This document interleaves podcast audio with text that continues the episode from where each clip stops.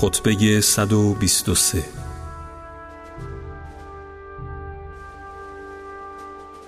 هر کدام از شما در صحنه نبرد با دشمن در خود شجاعت و دلاوری احساس کرد و برادرش را سست و ترسو یافت به شکرانه این برتری باید از او دفاع کند آنگونه که از خود دفاع می کند زیرا اگر خدا بخواهد او را چون شما دلاور و شجاع می گرداند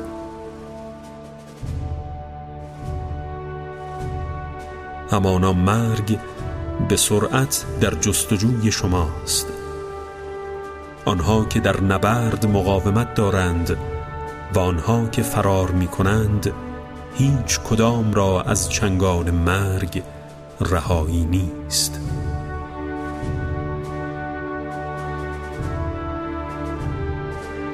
و همانا گرامی ترین مرگ ها کشته شدن در راه خداست.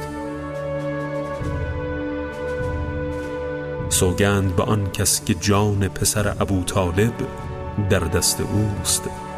هزار ضربت شمشیر بر من آسان تر است از مرگ در بستر استراحت.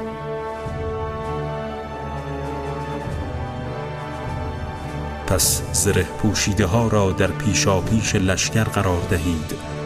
و آنها که کلاه خود ندارند در پشت سر قرار گیرند. دندانها را در نبرد روی هم بفشارید که تأثیر ضربت شمشیر را بر سر کمتر می کند در برابر نیزه های دشمن پیچ و خم به خود دهید که نیزه ها را می لغزاند و کمتر به هدف اصابت می کند. چشمها را فرو خوابانید که بر دلیری شما می افزاید و دل را آرام می کند. صداها را آهسته و خاموش سازید که سستی را می زداید. پرچم لشکر را بالا دارید و پیرامون آن را خالی مگذارید و پرچم را جز به دست دلاوران و مدافعان سرسخت خود نسپارید. به خدا سوگند اگر از شمشیر دنیا فرار کنید از شمشیر آخرت سالم نمی مانید در فرار از جنگ خشم و غضب الهی و ذلت همیشگی و ننگ جاویدان قرار دارد. فرار کننده بر عمر خود نمی افزاید و بین خود و روز مرگش مانع ایجاد نخواهد کرد. کیست که شتابان و با نشاط با جهاد خیش به سوی خدا حرکت کند؟ چونان تشنکامی که به سوی آب می رود بهشت در سایه نیزه های دلاوران است.